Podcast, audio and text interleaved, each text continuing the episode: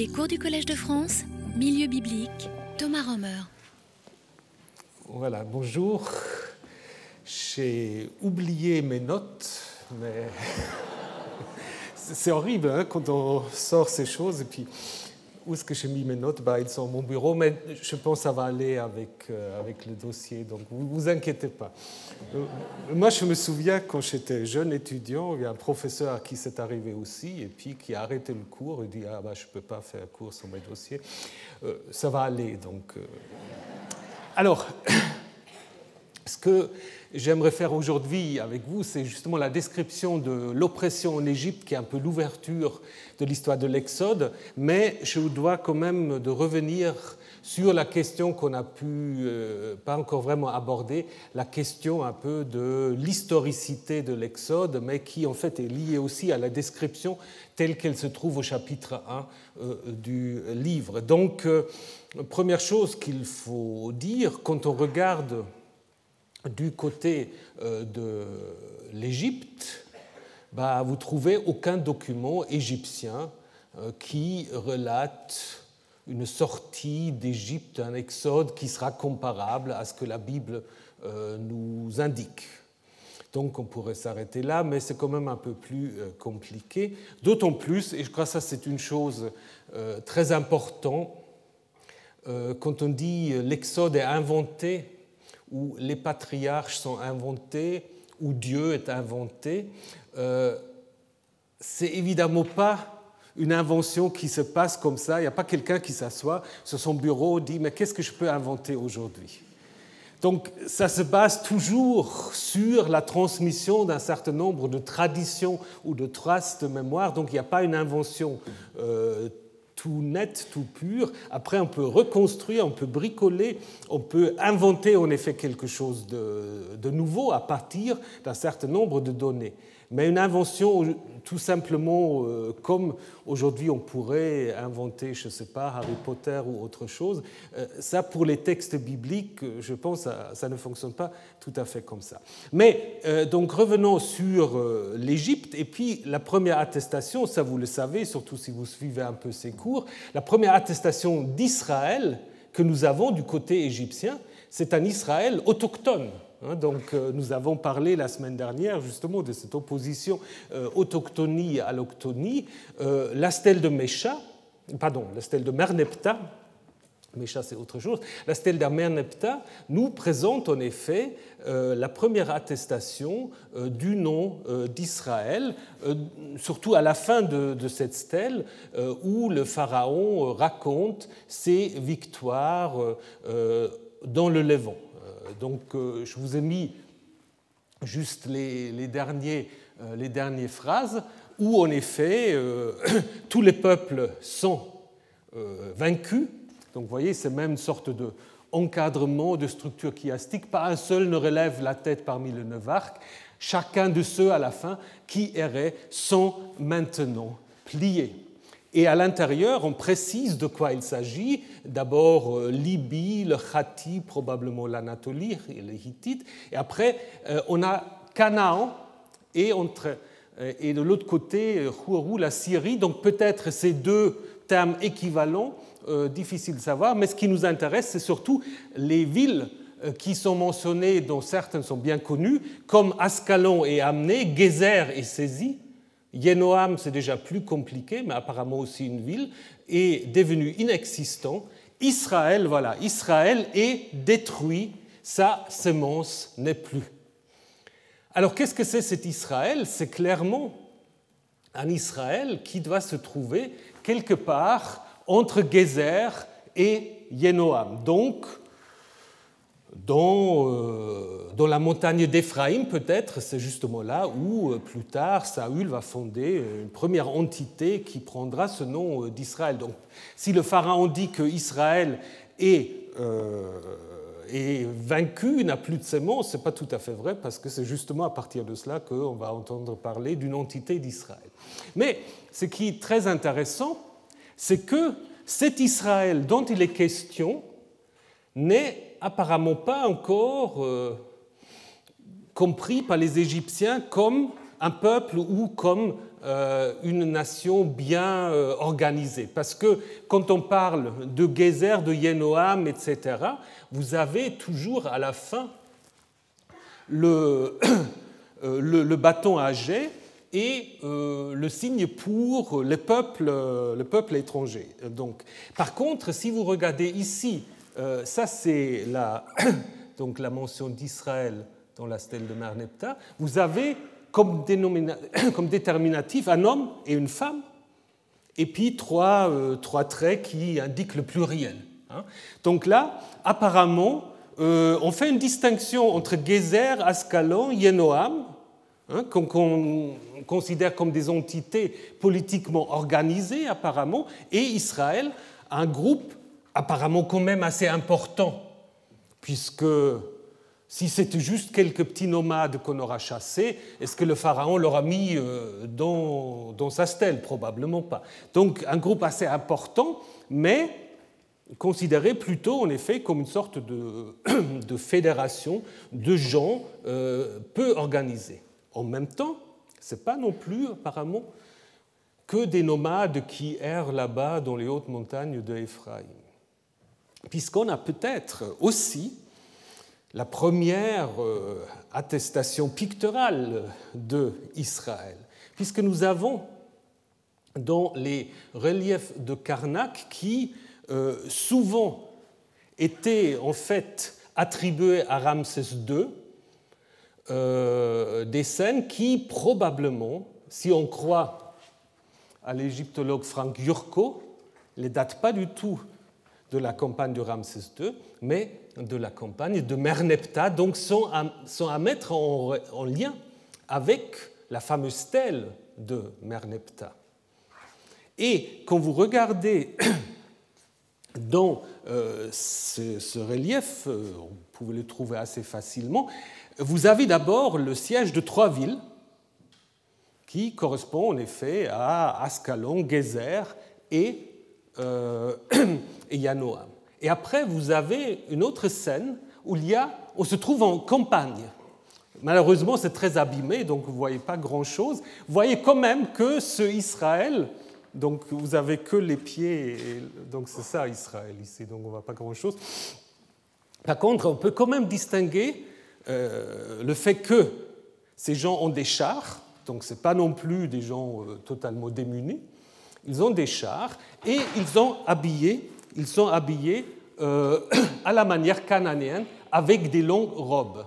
Donc, c'est des Cananéens, d'une certaine manière, si cette identification euh, est juste. Elle n'est pas acceptée par tous les, tous les spécialistes, mais du coup, c'est Israël dans ce cas-là, ce ne sera pas du tout les Chassous ou les Apirou dont je vais vous parler dans un instant. Hein. Ce serait vraiment des autochtones, des Cananéens regroupés quelque part entre, euh, Gezer et euh, Yenoam et battus par le pharaon. Faisons néanmoins cette distinction avec les autres entités. Mais là, évidemment, qu'est-ce que nous avons? Nous avons un combat du pharaon contre Israël, mais nous n'avons pas d'exode. Nous n'avons pas d'expulsion euh, d'Égypte. Alors, c'est pour cela qu'on s'est tourné vers d'autres candidats possibles de l'Exode. Alors, vous avez peut-être entendu parler déjà du cas des Hyksos. Les Hyksos, peut-être ça vous rappelle quelque chose. Euh, on trouve le nom pour la première fois dans la représentation euh, d'un tombeau du 19e siècle, où on va en effet à un groupe, un groupe d'Asiates qui est amené par les Égyptiens. Donc vous pouvez distinguer donc assez clairement ici les Égyptiens et ici, donc vous voyez, la, coiffure est différente, l'habillement est différent. Hein. donc vous avez des gens que les Égyptiens appellent les Asiates qui sont amenés en Égypte probablement euh, pour euh, y servir de corvéable pour toutes sortes de travaux. Et le, le chef de ce groupe est appelé en effet un Hyksos. Un Hyksos euh, qui veut dire un chef des pays de l'étranger. Hein. Donc c'est soit celui-là ou celui-là, peu importe. Ça, c'est la première attestation. Après, il y a, selon le prêtre Manéthon, toute une dynastie que les Égyptiens vont appeler les Hyksos. Une dynastie, en fait, qui a régné donc au XVIIe et XVIe siècle et qui a eu comme capitale, ça c'est une ville dont nous allons reparler euh, dans un petit moment, qui a eu comme capitale en fait Avaris, hein, a probablement à mettre en relation avec Pi-Ramsès, euh, je, reviendrai. Donc c'est une dynastie d'origine sémite, certains noms en effet, euh, sont clairement sémites, bien qu'ils ont évidemment aussi, comme plus tard les Perses et les Grecs, pris aussi les pharaons euh, des, noms égyptiens.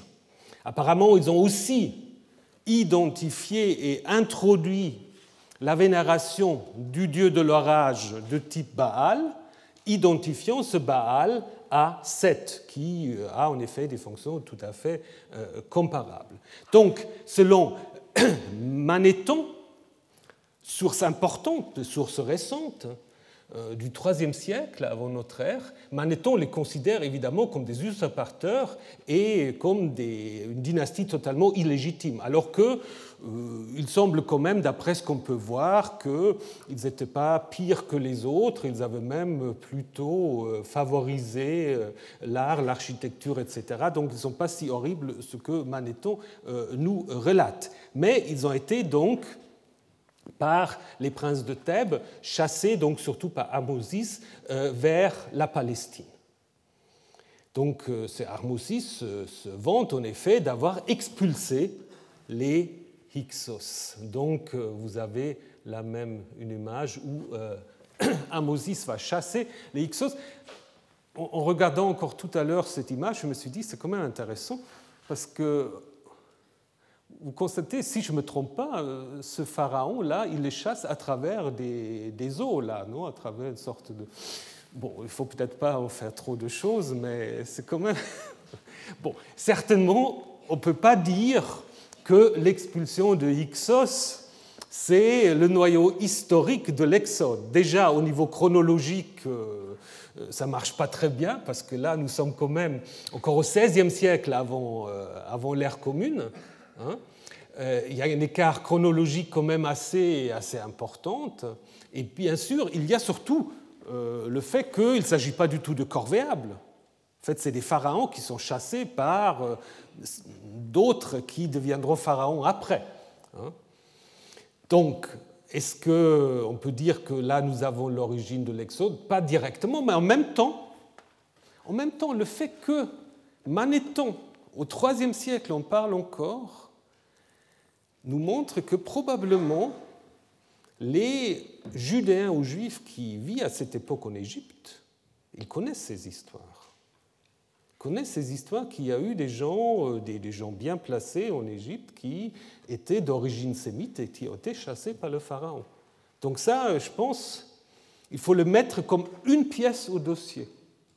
Et je crois que le grand problème, en fait, souvent dans cette question de l'historicité, c'est qu'on veut trouver un événement qui correspond au récit biblique.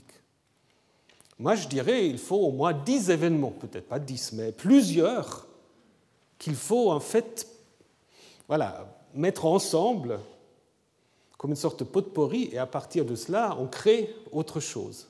Hein. Donc ça, c'est certainement un élément important, d'autant plus aussi, ce qui est quand même assez troublant, c'est le fait aussi que certains textes bibliques parlent d'une très longue durée de ce jour en Égypte, parlent de 400 ans ou 430 ans, qui ne correspondent pas vraiment à la, à l'histoire, parce que si on lit l'histoire que nous allons commencer à lire dans un instant, on a l'impression que c'est une affaire de 3-4 générations, cette histoire de la descente et puis de la sortie.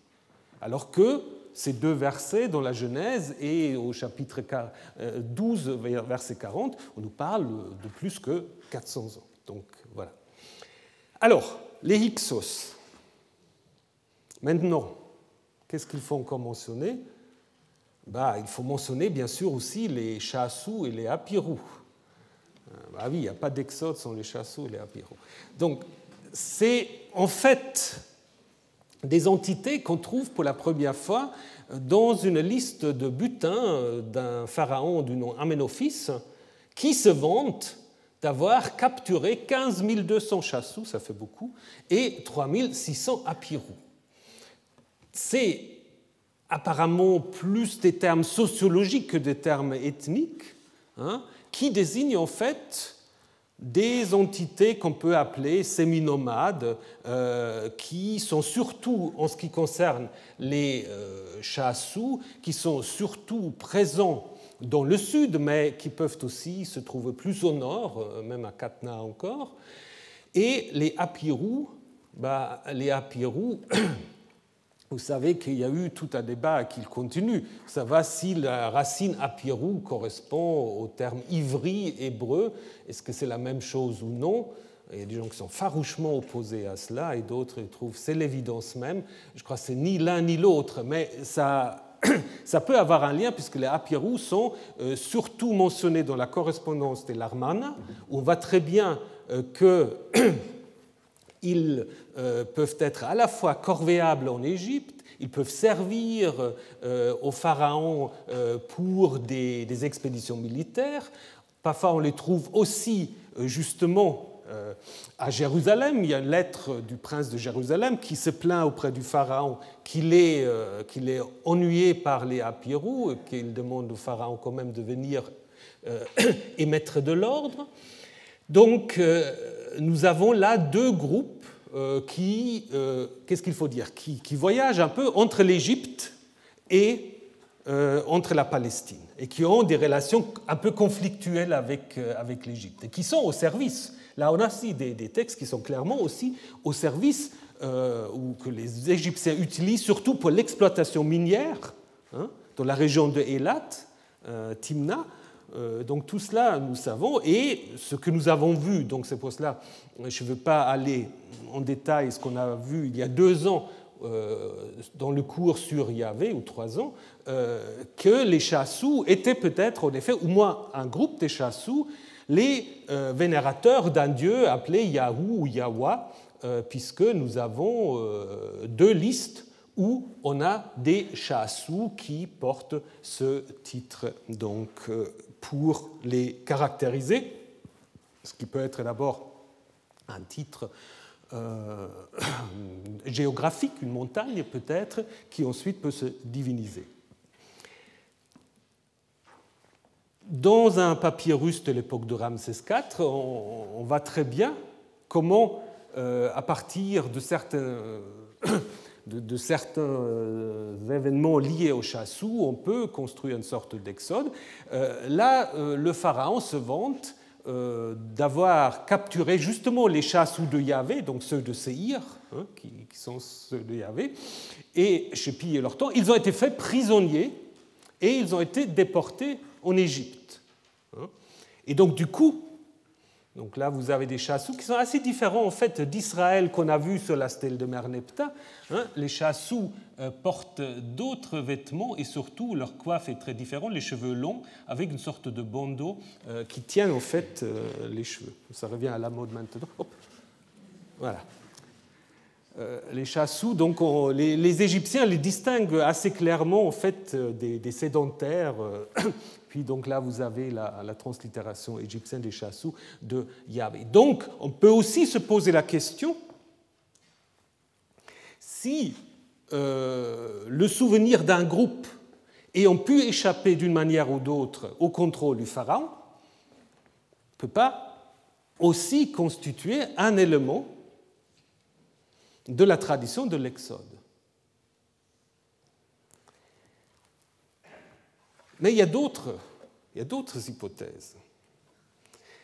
Alors je voudrais vous présenter maintenant l'idée de Nadav Naaman, que je trouve très important. Nadav Naaman, historien à Tel Aviv. Lui, il dit en fait, il ne faut pas trop se fixer sur l'idée de la sortie d'Égypte. Il faut plutôt se fixer sur une sorte d'antagonisme ou de conflit entre Égypte et Canaan. Donc il dit l'exode, c'est la construction, maintenant c'est un terme très à la mode, de euh, mémoire culturelle, cultural memory. Euh, donc ce qu'il dit, c'est qu'on peut observer, et ça il n'y a aucun doute, que vers la fin du deuxième millénaire, disons vers 1300 à 1100 et quelques, l'Égypte exploite ou est présent en fait constamment euh, en Canaan.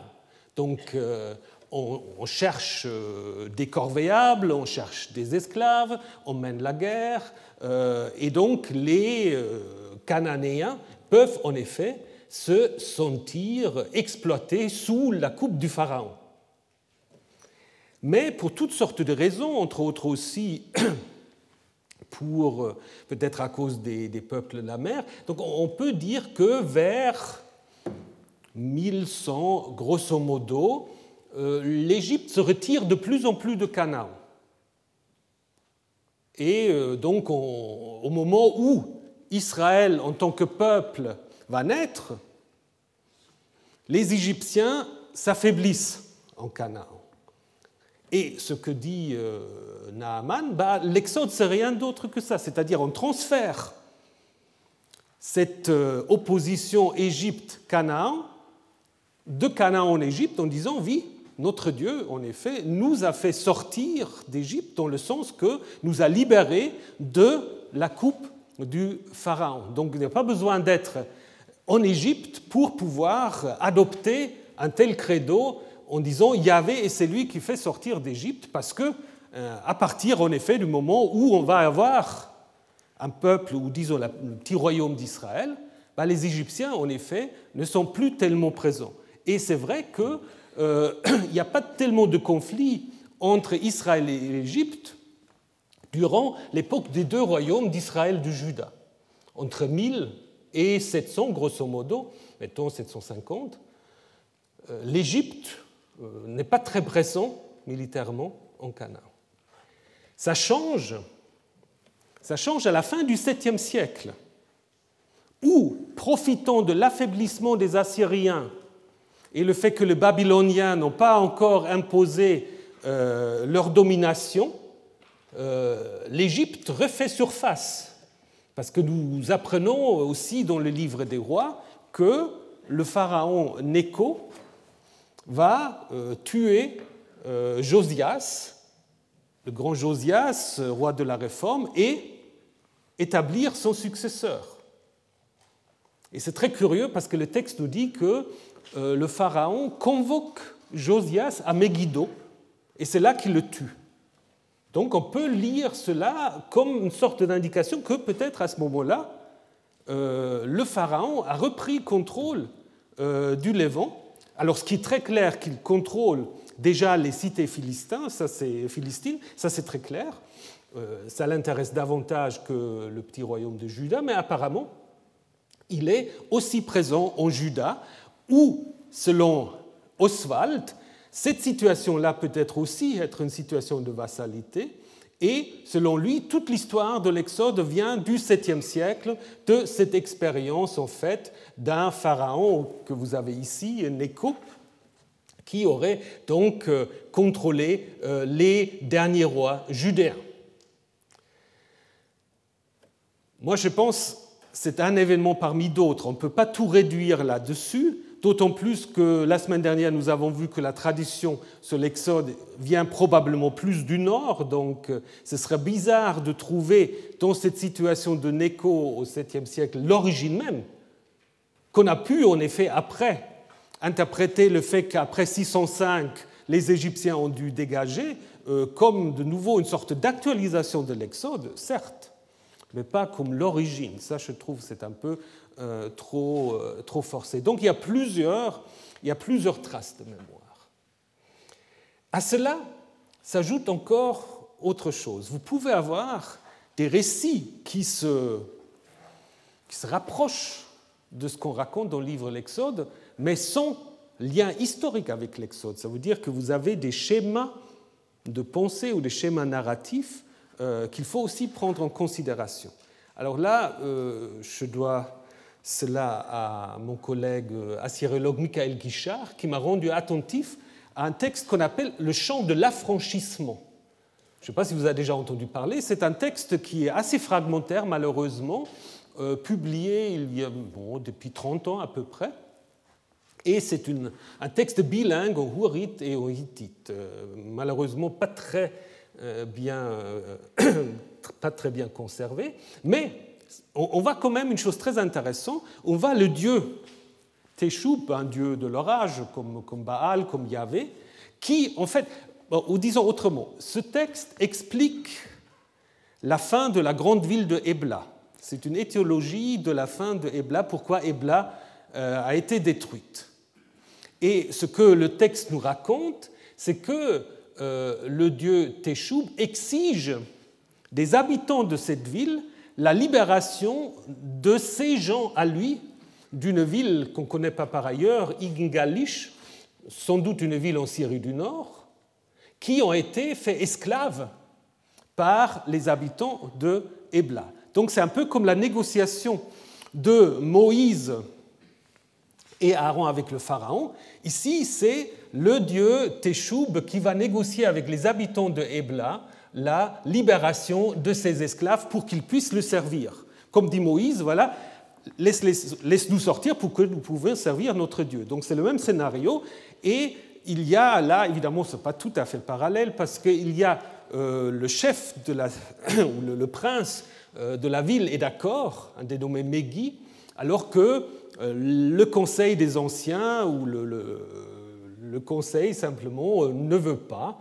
Et donc, il, il menace avec toutes sortes de plaies ben voilà, les plaies là aussi, euh, qui ne font pas changer d'avis, apparemment, euh, les responsables de la ville. Et puis, apparemment, euh, malheureusement, on n'a que des fragments, mais probablement à la fin, c'est la destruction de Ebla et la libération des esclaves qui peuvent retourner pour servir Téchou.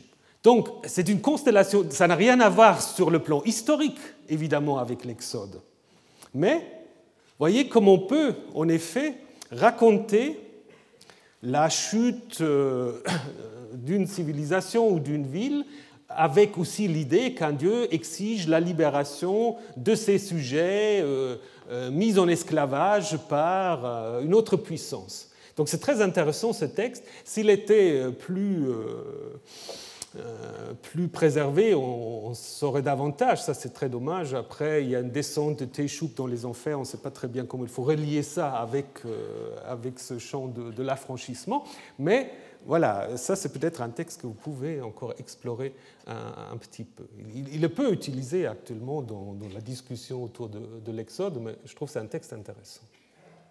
Donc, pour finir euh, cette question de l'historicité, je pense il y a plusieurs, traces de mémoire. Il ne faut pas dire que c'est ça ou c'est ça ou c'est ça. Il y a certainement, comme je vous ai dit, le mémoire de Ixos est, présent, euh, certainement aussi.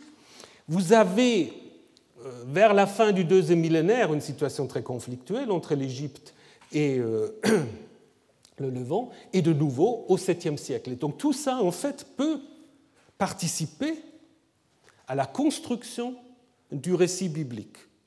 Le récit biblique ne se fonde pas sur un événement précis. Si c'était le cas, bah, ça aurait été très facile que on nous dise sous quel pharaon ça s'est passé.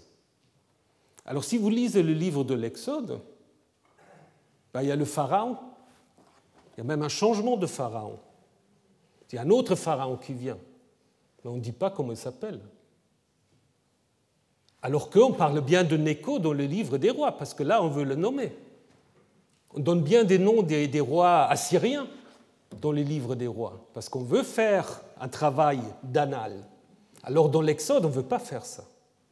Donc déjà, la manière dont l'Exode est construit nous montre que on ne veut pas relater un événement historique précis, on veut en effet relater un événement qu'on peut appeler, avec l'égyptologue Asman, une mémo-histoire, une histoire de la, mémoire, mais aussi une histoire qui s'apprête à être intéressant dans plusieurs contextes, qui peut être très intéressant aussi quand on est vassal des Assyriens, vassal des Égyptiens, mais aussi vassal des Babyloniens.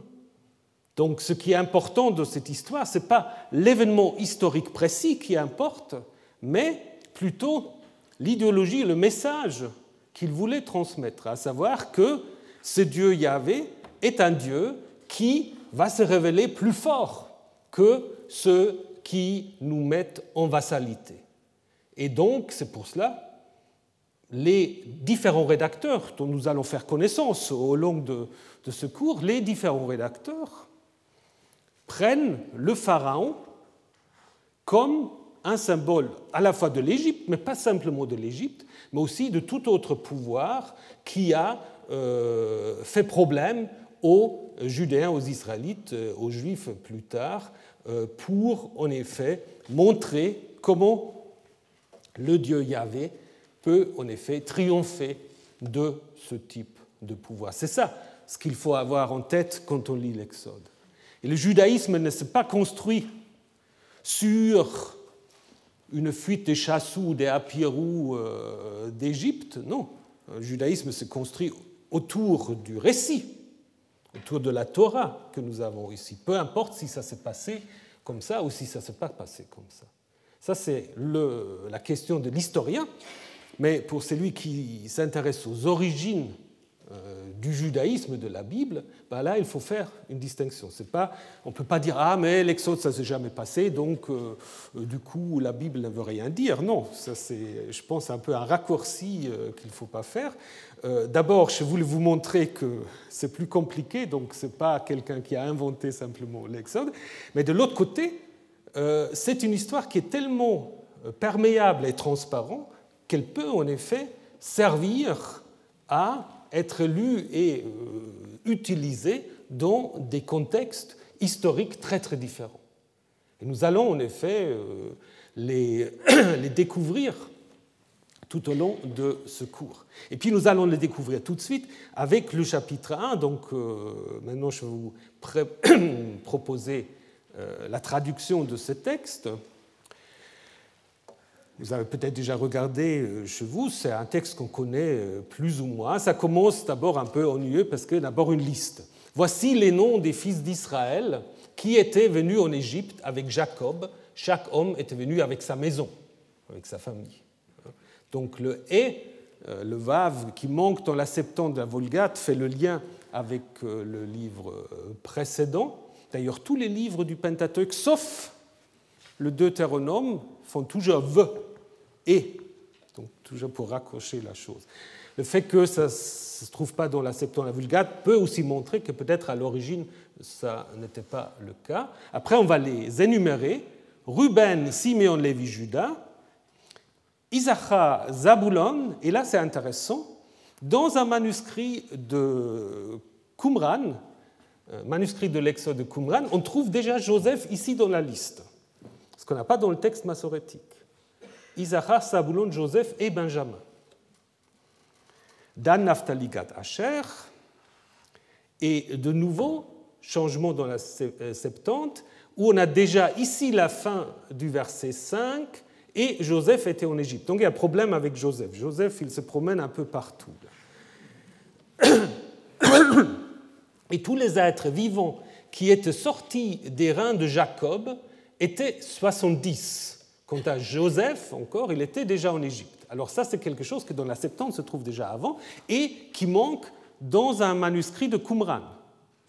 Donc il y a un flottement autour du personnage de Joseph. Il y a aussi un petit flottement au niveau du nombre des fils d'Israël, euh, puisque la Septante, euh, comme dans la liste parallèle dont je vous parlerai dans un instant, n'a pas 70, mais 75 personnes.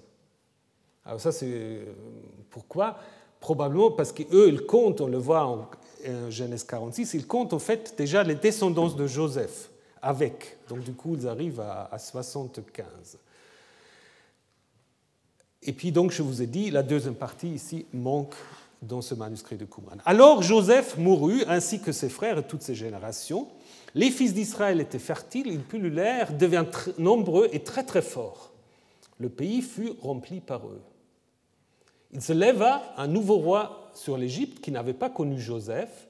Il dit à son peuple, Voici, le peuple des fils d'Israël, c'est aussi une expression bizarre, le peuple des fils d'Israël, il aura suffi les fils d'Israël, le peuple des fils d'Israël est plus grand et fort que nous. Allons, prenons des sages mesures, agissons sagement en ce qui le concerne, de peur qu'ils ne deviennent plus nombreux. Une guerre pourrait arriver. Il se joindra lui aussi à nos ennemis, nous fera la guerre et il montera du pays. Alors certains disent, mais faire la guerre, monter du pays, ça va pas très bien, donc on traduit parfois, il s'emparera du pays, mais la racine hébreu veut bien dire monter, il sortira, hein, il montera du pays, donc je pense qu'il ne faut pas adopter cette traduction. Et on verra, de toute façon, c'est un peu curieux cette histoire de la guerre ici. Est-ce qu'on parle de la guerre dans la suite de l'Exode? Ben, On va voir, c'est curieux. Ils placèrent sur lui des chefs de corvée, afin de l'opprimer par leurs travaux forcés, il bâtit des villes à entrepôts pour Pharaon, Pithom et Ramsès. Alors là, euh, certains manuscrits ont le singulier, probablement parce que le passage dans le texte massorétique est un peu abrupt. Donc, euh, du coup, si c'est le singulier, c'est encore le pharaon qui agit et pas l'ensemble des Égyptiens. Et à la fin de Pithom et Ramsès, dans la Septante, on trouve encore une troisième ville, On, qui est Héliopolis, donc ville située au sud du delta et mentionnée aussi dans l'histoire de Joseph. Mais plus ils opprimèrent, plus ils devenaient nombreux et plus ils se répandaient. Ils redoutaient les fils d'Israël. Donc euh, là, au lieu de devenir nombreux, on trouve dans le Pentateuque samaritain euh, la racine para devenir fécond, être fertile, ça ne change pas beaucoup, et puis ça peut être un peu confondu, mais probablement euh, le Pentateuque samaritain veut insister sur le fait qu'ils ont de plus en plus d'enfants, et puis ça va jouer un rôle après avec l'histoire des sages-femmes. Les Égyptiens, donc littéralement l'Égypte, imposèrent aux fils d'Israël un travail forcé avec violence. Ça, c'est un mot qui est très très rare en hébreu, euh, seulement encore dans Lévitique 25, venant probablement du néo-assyrien par coup injustice. Ils rendirent leur vie amère par un travail dur, avec du mortier, des briques, et par tout travail au champ, et tout le travail auquel ils étaient astreints, avec violence, même mot. Le roi d'Égypte alors dit aux sages femmes des femmes hébraïques, dont la première s'appelait Chifra et la deuxième Poua. Alors, ça c'est une question. Ces sages-femmes, est-ce qu'ils sont euh, hébraïques ou est-ce qu'ils sont égyptiennes? Dans le texte de la vocalisation des massorettes, c'est probablement les sages-femmes hébraïques, mais selon la Septante, la question est ouverte parce qu'elle traduit les sages-femmes des femmes hébraïques. Donc on ne sait pas. Et ça, c'est très important. À mon avis, ça change beaucoup si ces sages-femmes sont euh, hébreux ou s'ils sont égyptiennes. Vous pouvez réfléchir déjà à cette question. Il dit, lorsque vous accouchez les femmes hébraïques, faites attention au sexe. Alors, ce qu'on traduit par sexe, littéralement, c'est les deux pierres. Faites attention aux deux pierres. Regardez les deux pierres. Alors il y a certaines qui euh, interprètent ça, c'est un duel en fait, euh, du mot even, pierre. Euh, certains disent c'est en fait une sorte de siège d'accouchement qui est attesté par ailleurs en Égypte, hein, où les femmes étaient assises. mais fait, ce n'est pas le siège qu'il faut regarder. Il faut regarder si c'est un garçon ou si c'est une fille. Donc, du coup, euh, je pense c'est quand même mieux d'y voir un euphémisme pour le sexe masculin, donc peut-être les deux euh, testicules. Euh, c'est pour cela que je traduis regardez le sexe. Si c'est un garçon, vous le ferez mourir. Si c'est une fille, alors elle peut vivre. Et ce qui est très curieux, elle peut vivre, c'est au masculin. Donc, si je veux traduire littéralement, si c'est une fille, il peut vivre ce qui évidemment ne fait aucun sens. Alors dans les grammaires, on nous dit, oh, parfois ça, ça arrive qu'on confond le, le, féminin et le masculin. C'est possible, mais c'est peut-être aussi pour montrer que le pharaon est un peu un prophète contre, contre son gré, n'est-ce pas? Il dit, si c'est une fille, il vivra, parce que c'est exactement ce qui va arriver après, grâce aux sages-femmes. Donc le garçon, euh, il va vivre. Donc peut-être cette confusion est peut-être quand même un peu voulue et pas simplement un accident ou une euh, sorte de confusion. D'ailleurs, on confond très souvent, vous allez le voir, on confond très souvent dans cette histoire euh, le masculin et le féminin. Les sages-femmes craignirent le Dieu, avec article, et elles ne firent pas comme leur avait dit le roi d'Égypte. Elles laissèrent vivre les garçons. Alors le roi d'Égypte appela les sages-femmes et leur dit Pourquoi avez-vous fait ça? Et laissé vivre les garçons Les sages-femmes dirent au Pharaon Vraiment, elles ne sont pas comme les femmes égyptiennes, les hébraïques. Ce sont des bêtes. Alors là aussi, euh, on postule souvent, il faut traduire, ils sont vigoureuses. Mais c'est en fait un hapak, ça, ça n'existe pas ailleurs dans la Bible. Par contre, si vous le vocalisez avec le dagesh, chaya, animal, évidemment c'est la même racine, c'est un être vivant, euh, ça fait beaucoup plus de sens. Hein.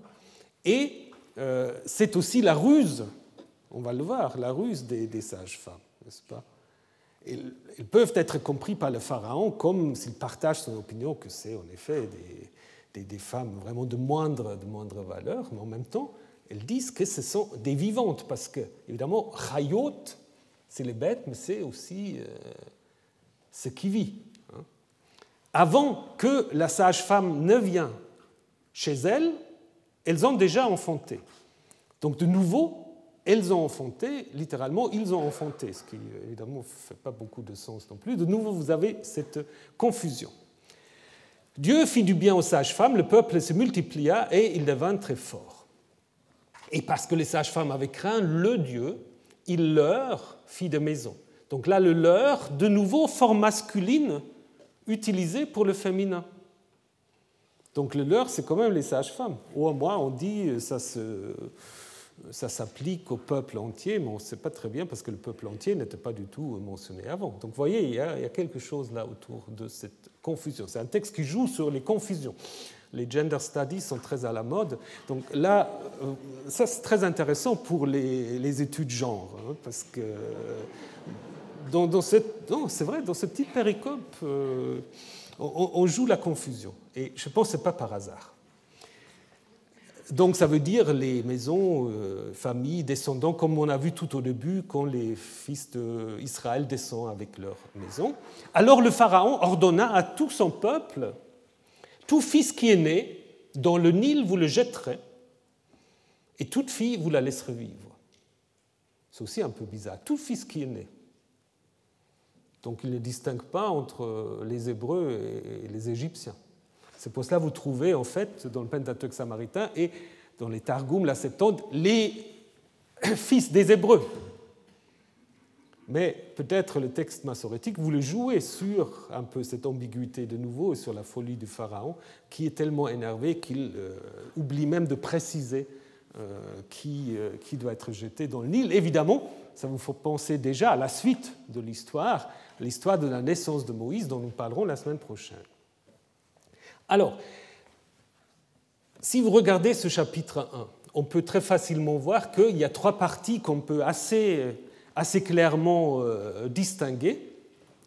Vous avez d'abord une sorte de liste, hein, la liste des fils qui sont descendus en Égypte et la multiplication. Et ensuite, est-ce que c'est vraiment un récit? C'est un récit qui n'est pas très haut en couleur, n'est-ce pas? C'est simplement on va les opprimer et puis on les opprime et ils se multiplient encore.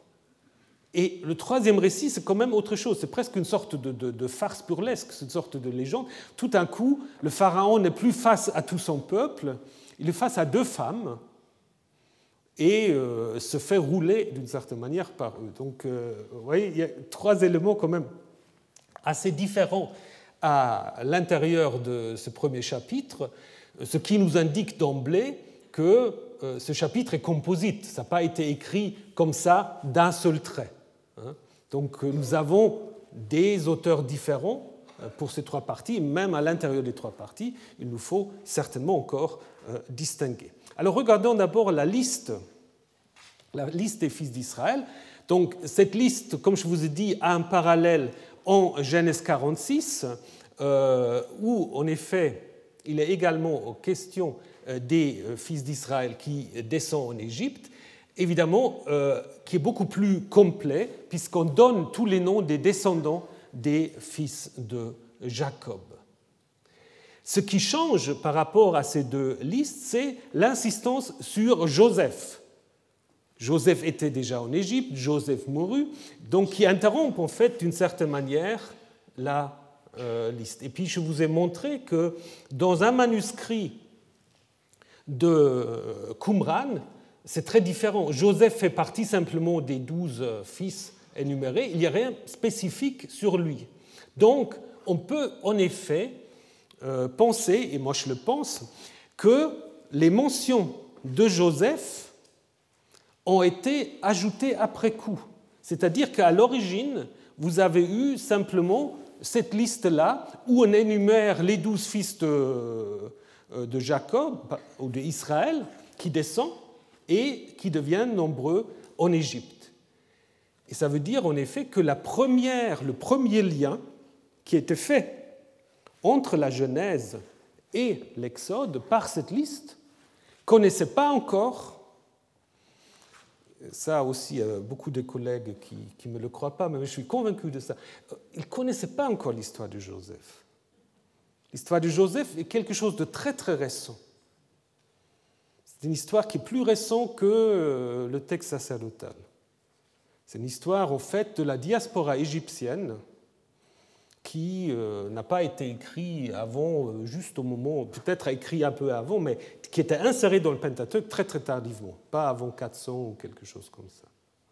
Donc il y a d'abord simplement la descente en Égypte et le fait qu'on devient nombreux. On n'a pas besoin de Joseph pour ça. Joseph veut dire tout autre chose. On revient après là-dessus. Donc la liste, comme je vous ai dit, elle est d'origine sacerdotale, ça, c'est très clair, puisque vous avez le même titre euh, Voici les noms et les chemotes, dans plusieurs autres listes où on introduit d'abord la descendance d'Ismaël, Ésaü, Israël, Lévi et Aaron. D'ailleurs, si vous regardez, ça se rétrécit de plus en plus vers la ligne des Aaronides, qui sont les vrais prêtres pour le milieu sacerdotal, n'est-ce pas? Donc euh, nous avons là une liste qui déjà en fait probablement s'insère dans une construction qui va d'abord se séparer des deux frères ou cousins, Ismaël et Ésaü, après Israël, et ensuite on va euh, focaliser sur l'attribut de Lévi et à l'intérieur de Lévi sur Aaron, qui est le symbole après aussi du haut prêtre de la vraie dynastie sacerdotale légitimée ainsi. Donc, premier à faire le lien avec simplement cette idée d'une descente des pères en Égypte sans histoire de Joseph. Et c'est aussi la transition d'un individu vers un peuple anonyme, parce qu'au début, quand vous avez voici les noms des fils d'Israël, Là, c'est encore des individus. Et Israël, là, c'est encore Jacob, puisqu'on donne les douze noms. Et après, quand on dit en 1.7, les fils d'Israël devinrent fertiles, nombreux, remplissaient le pays, là, on peut traduire les Israélites. Donc c'est aussi la manière de montrer comment les douze fils sont devenus le peuple. Et à partir de cela, dans l'histoire de l'Exode, on va avoir le peuple. Les Israélites vont rester anonymes. On ne va pas parler de Ruben, de Judas, on va parler simplement des Hébreux, des Israélites. Et en fait, ce qui va sortir, évidemment, comme individu, ce sera Moïse et Aaron. Mais les fils d'Israël sont devenus les Israélites. Juste encore un mot sur le principe d'organisation. Euh, l'organisation de la liste, elle se fait simplement selon les quatre mères des, euh, tribus, selon ce qui est raconté dans la Genèse, chapitre 29 à 30. Donc d'abord, euh, selon Léa et Rachel, les deux femmes principales, et ensuite, donc, vous connaissez cette compétition de naissance qui, qui, est relatée au chapitre 29 et 30, donc, où l'une est est stérile et donc l'autre euh, donc essaie de se faire remplacer par euh, sa servante, etc. Donc après, ça permet une sorte de classification des tribus. Ça reflète sans doute aussi la conscience que certaines tribus se sont plus proches à certains qu'à d'autres. L'idée qu'il s'agit de douze Donc là, vous avez exactement cette, euh, cette, idée dans un texte aussi sacerdotal où on vous énumère le fils de Léa, le fils de Rachel, euh, le fils de Bilha et le fils de Silba. L'idée qu'il s'agit de douze, ça, c'est probablement une invention sacerdotale.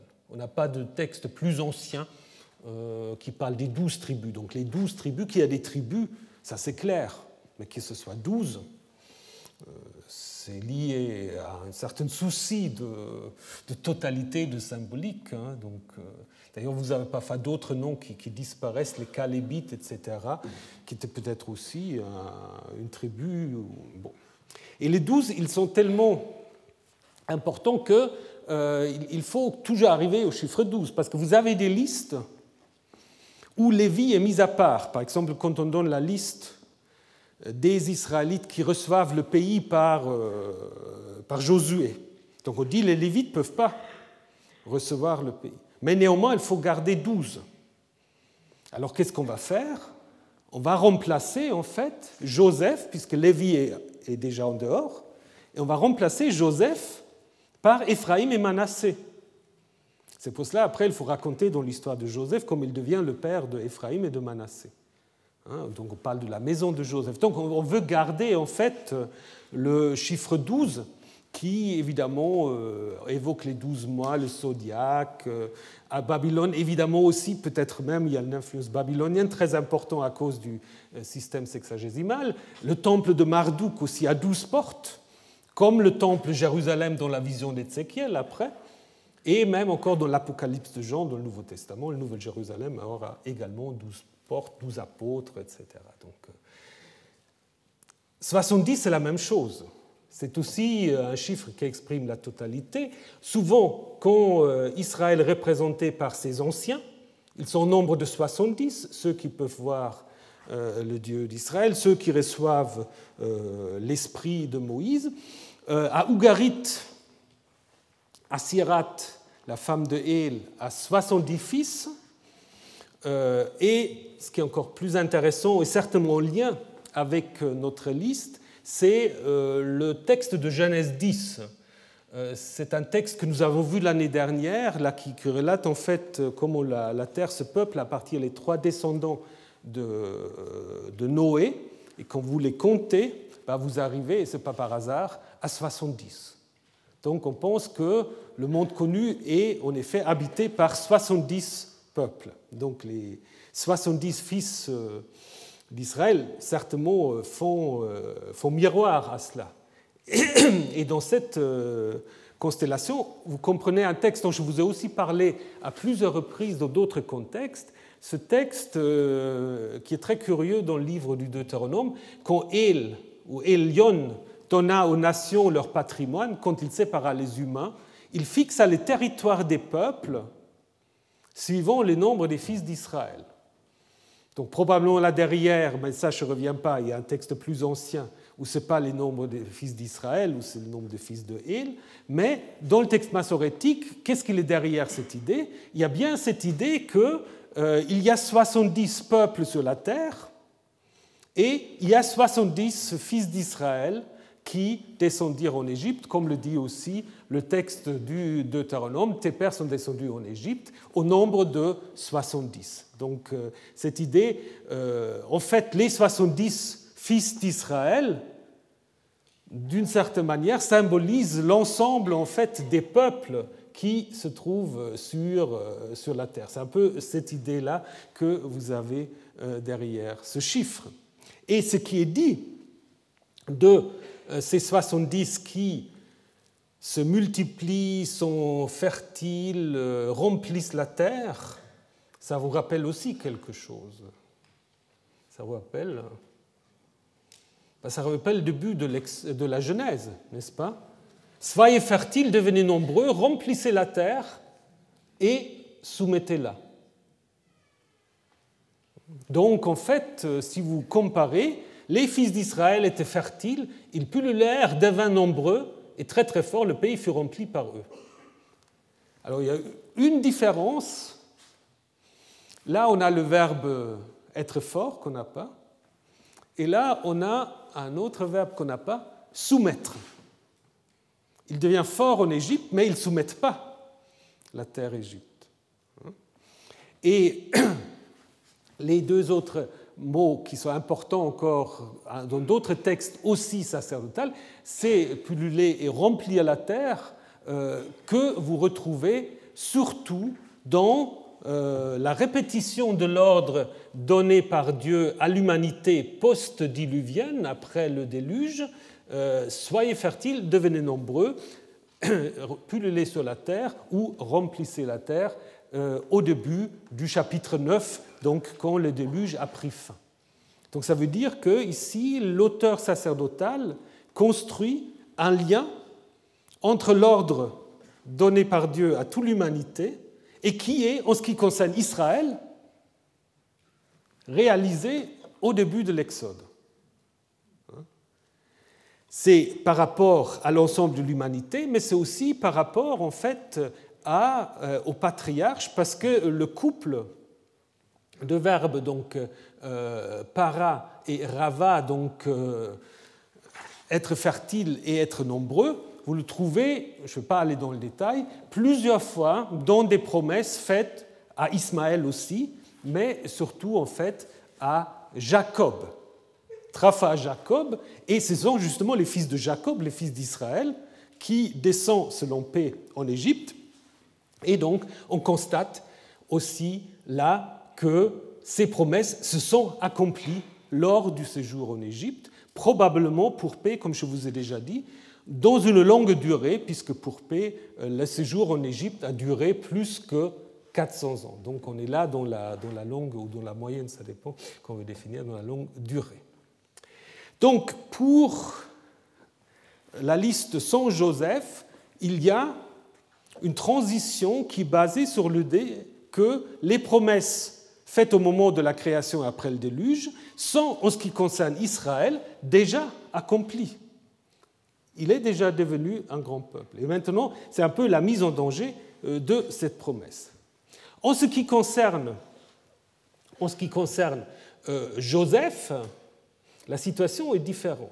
Avec Joseph, on va insister pas tellement sur une transition un peu souple, mais sur une césure, sur un changement d'époque. De nouveau, vous pouvez euh, voir qu'il y a un texte parallèle euh, Joseph mourut ainsi que ses frères et toute cette génération, alors il se leva un nouveau roi sur l'Égypte qui n'avait pas connu Joseph.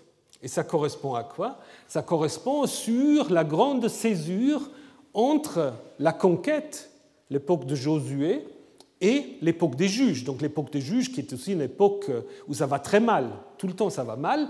Donc Josué mourut, et puis c'est intéressant, à l'âge de 110 ans. C'est exactement le même âge qu'a aussi Joseph, hein, hein, à la fin de la Genèse.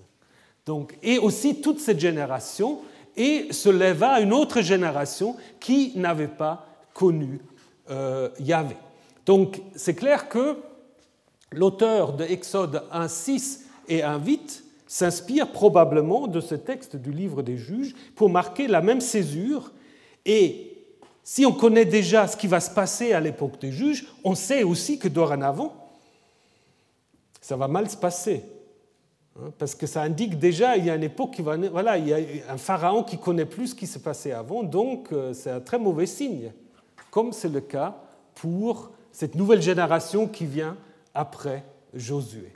Donc là, il y a clairement volonté de marquer une césure, probablement par une rédaction euh, qui veut encore incorporer dans l'ensemble de la Torah le livre de Josué, probablement, ce qu'on peut appeler une rédaction de l'Exateuch, donc veut en fait. Euh, euh, on a plusieurs de ce texte dans la Bible qui veut encore ajouter donc Josué.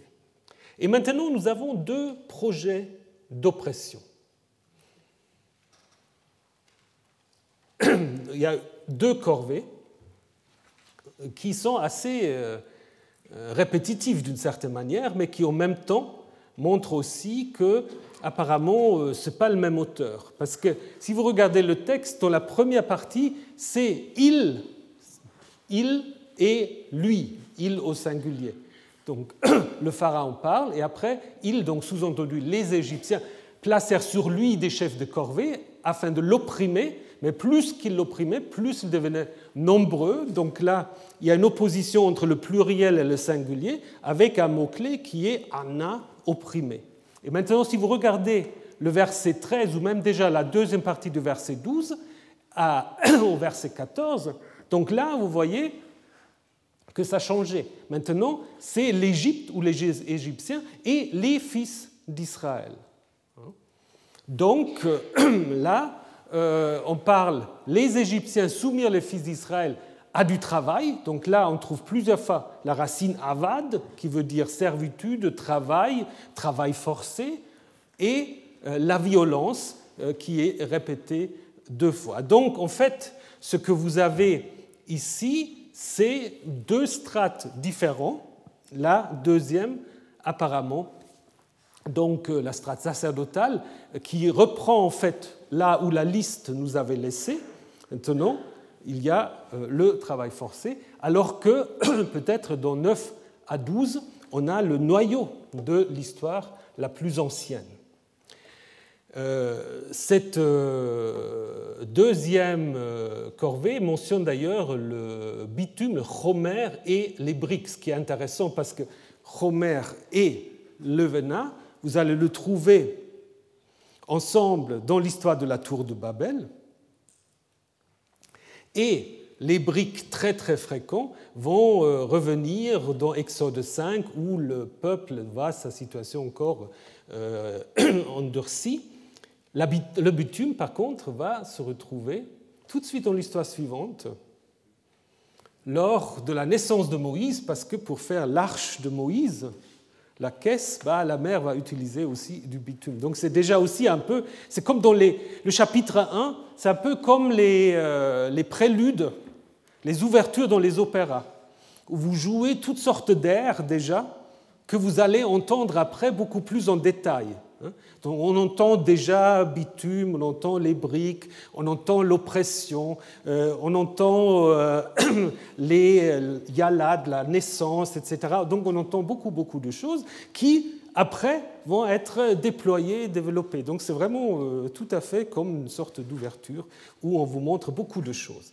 Donc, très, très brièvement, et puis on va reprendre la semaine prochaine, je vous ai dit en 1 9 à 12, on a probablement euh, le, récit le plus ancien, disons pas le début exact, hein, mais le fragment du récit euh, le plus ancien qui est euh, en effet introduit par ce projet du Pharaon d'opprimer le peuple.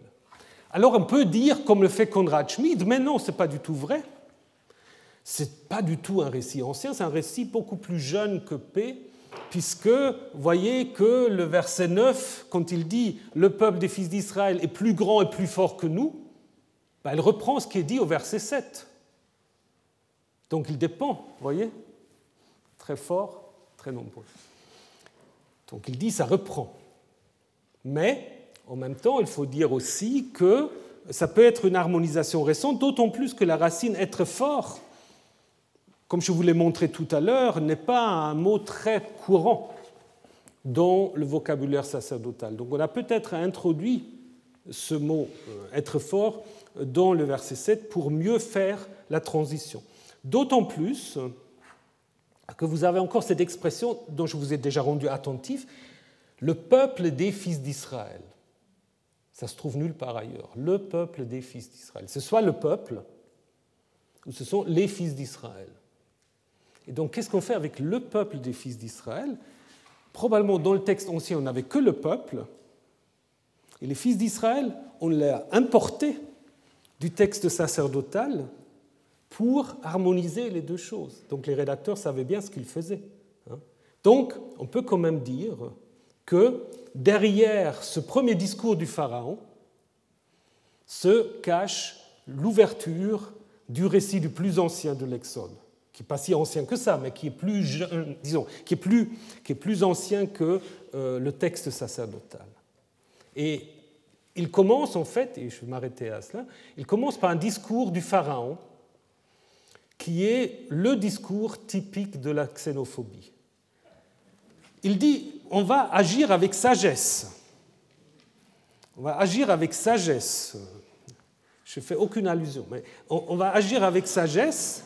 Et puis la racine, euh, la racine qui est utilisée ici, chakam, vous connaissez chokma peut-être, correspond en fait à l'égyptien ma'at. Le pharaon, en effet, doit être le gardien, doit être le gardien de la ma'at. La ma'at, c'est quoi? C'est l'ordre stable euh, qu'il faut respecter pour que euh, la société euh, n'entre pas dans, dans, des guerres civiles, dans, dans toutes sortes de, de situations difficiles. Donc le pharaon prétend agir avec Ma'at ou avec Rokma, mais ce qu'il va faire, c'est justement le contraire. D'ailleurs, on va voir à la fin qu'il est presque un peu fou. D'abord, il est bête, parce qu'il se laisse euh, ruser par les sages-femmes, et à la fin du chapitre 1, il va même donner l'ordre de noyer tout le monde ce qui évidemment pas vraiment euh, un agissement avec sagesse.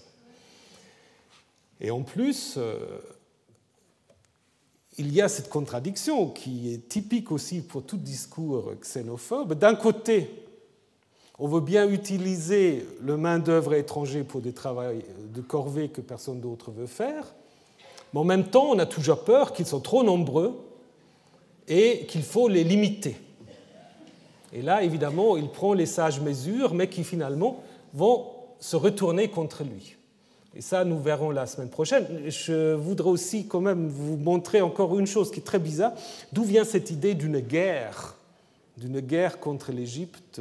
Comment, comment les Hébreux peuvent faire une guerre contre l'Égypte? Donc je vois qu'on prend un peu de retard, mais je vais essayer de, condenser la naissance de Moïse avec euh, le récit qui va la préparer, à savoir les sages-femmes. Et bien sûr, il faut aussi que je vous parle quand même de Pitom et de Ramsès, euh, que certains attendent, je pense, avec impatience, mais qui seront peut-être déçus aussi, ça je ne sais pas. Voilà, alors tout cela, on verra la semaine prochaine. Donc avant que vous partez, je voudrais faire juste encore une annonce. Euh, j'avais pris des, petits cartons, mais que j'ai laissés aussi au bureau, mais ce n'est pas grave.